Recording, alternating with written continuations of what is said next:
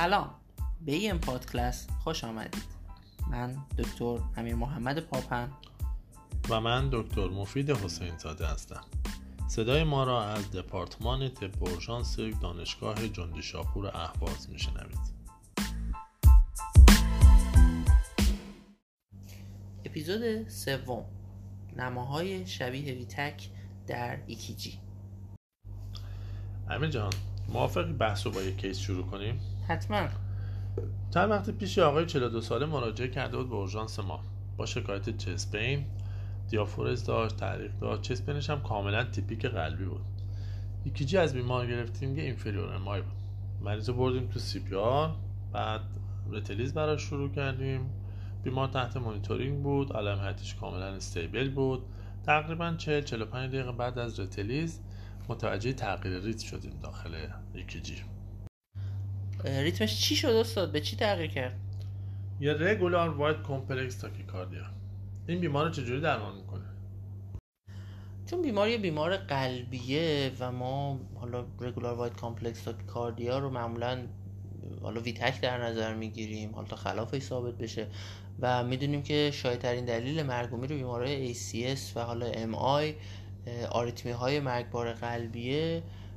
من حالا ویتک در نظرش میگیرم و میگم کنم ببینم حالا بر اساس الگوریتم ACLS بیمارمون استیبل هست یا آن استیبل. اگر که بیمار آن استیبل هست که خب باید شوک دریافت کنه، اگر هم استیبل هست که یکی جه 12 لید کامل ازش میگیریم، و حالا اگر بازم ویتک بود واسه بیمار دارو شروع میکنیم که حالا چویسمون آمیدارون هست.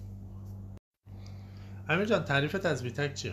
حالا تعریفی که کاردیا میکنن میگن 3 تا پی وی سی پشت هم، یا در واقع حالا ویتک انواع داره، پلیمورفیک ویتک، مونومورفیک ویتک، ولی معمولا چیزی که ما میبینیم مونومورفیک ویتک یک سری تاکیکاردیایی که بیمار یک سری کامپلکس های واید داره و معمولا حالا تو مونومورفیک اینا رگولار هستن و پشت هم تکرار میشن. واسه شما چه دارویی بهش دادین؟ من دارویی ندادم. دستم گذاشتم تو جیبم، به نگاه هم به مانیتور همچنان ادامه دادم. یعنی مریض ویتک میکرد هیچ کارش نکردین؟ آره واقعا همینجوری ادامه دادم. چرا؟ امیر جان، تا الان اسم ریتم اکسلریتد ایدیو ونتریکولار ریتم رو شنیدی؟ فکر کنم یه چیزایی شنیده باشم ولی درست خاطرم نیست که چی بوده. میشه برام توضیحش بدین؟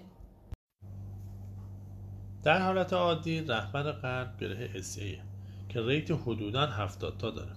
اگه به هر دلیلی گره SAه کار نکنه یا از کار بیفته، فعالیت الکتریکی قلب به ترتیب به عهده گره AB، باندل هیسپورکنج و در آخر نوبت به خود بط میرسه.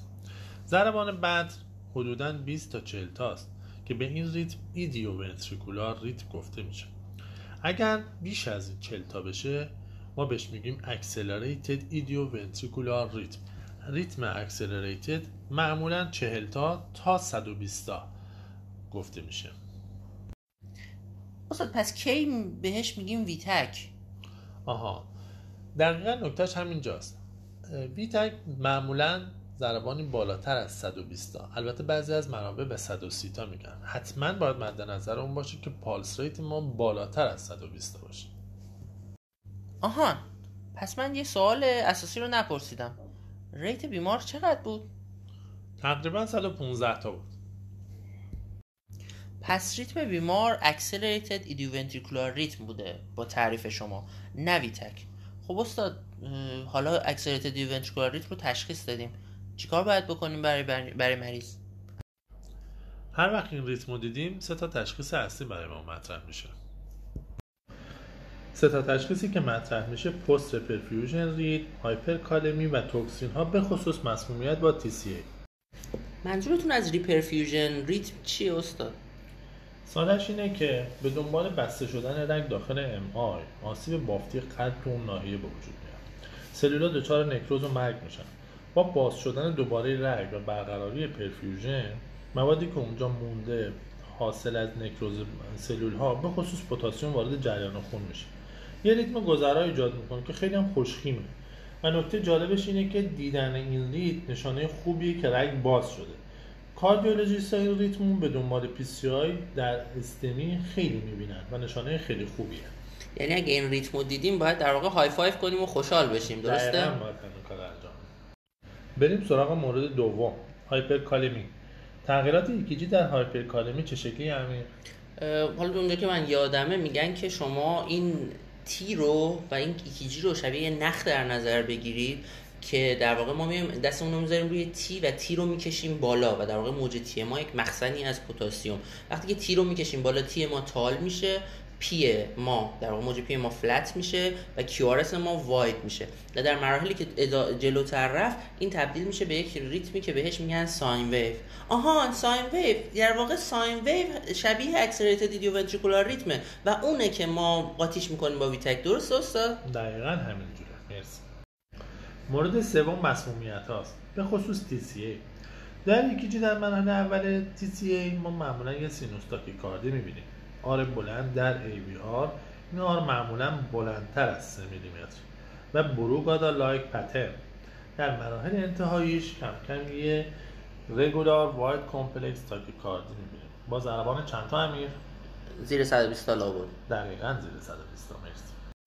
یه نکته مهم بگم، خصوصیت این موج در هایپرکالمی TCA اینه که خیلی وایده، در حقیقت بزرگتر از یه خونه بزرگ در EKGه. یعنی اون که در واقع کتاب میگه که شما هر موقع یک موجی دیدین که خیلی عجیب غریب بود، اصطلاحاً بیزار بود، باید به هایپرکالمی شک کنید. اینجا یک موجایی میبینیم که عجیب غریبه، درسته اینجوریه؟ دقیقاً، نمای بیزار میده به ما. اصلا اگه این ریتما رو دیدیم باید چیکار کنیم؟ مورد اول رو که نمیخواد کاری کنیم. در حقیقت صحبت کردم راجعش. یعنی هیچ کار. اگه واقعا خیلی استرس داری میتونی یه دیازپام خودت استفاده کنی. چشم. اصلا دو مورد دیگه چی؟ هایپرکالمی و TCA رو چیکار کنیم؟ در مورد هایپرکالمی و TCA باید به این نکته توجه کنیم. حتی در صورت شک درمان رو باید به صورت امپریکال شروع کنیم. درمان هایپرکالمی که در وهله اول دادن کلسیم گلوکوناته و درمان TCA پویزنینگ هم که سدیم بیکربناتیه که به بیمار میدیم. در واقع سدیم بیکربنات داخل خود هایپرکالمی هم استفاده داره. اصلا یعنی هر موقع ما شک داشتیم کلسیم گلوکونات یا سدیم بیکرب رو بدیم، از دادنشون نترسیم، اتفاقی نمیفته.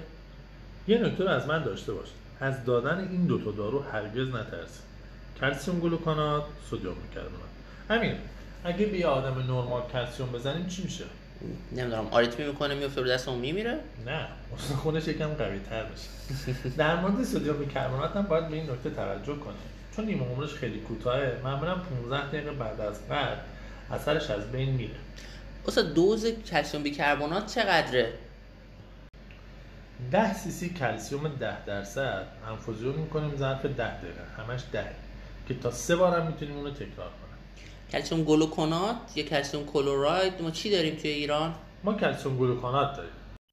امیر جان، میخوای بحث رو از اول یک بار به طور کامل مرور کنیم؟ البته. 1. تعریف ویتاک یک رگولار واید کامپلکس تاکیکاردیا هست که حتما باید ریتی بالای 120 داشته باشه. بعضی منابع حتی میگن بالای 130. 2. اگر ما ریتمی داشتیم که یک واید کامپلکس تاکیکاردیا بود و ریتش زیر 120 تا بود، سه تا تشخیص رو باید برامون مطرح بشه. یکی هایپرکالمی، 2 مسمومیت با سدیم چنل بلاکرها در رأسشون TCA و سومی ریپرفیوژن ریتم که به دنبال دادن TPA معمولا ایجاد میشه. 3. یادمون باشه که اگه تشخیصمون برای بیمار ویتاک هست، باید طبق گایدلاین ACLS و در واقع American Heart Association عمل کنیم و درمان ویتاک واسه بیمار انجام میدیم. ولی اگه تشخیصمون برای بیمار Accelerated Idioventricular Rhythm هست، میتونیم بیایم به صورت امپریکال برای بیمار کلسیم گلوکونات و سدیم بیکرب شروع بکنیم. یادمون باشه که دادن داروهای آنتی آریتمیک، هر دارویی، لیدوکاین، حتی آمیودارون، به این بیمارا موجب آسیستول و مرگ این بیمار میشه. پس سه‌تایی باید حواسمون رو جمع کنیم.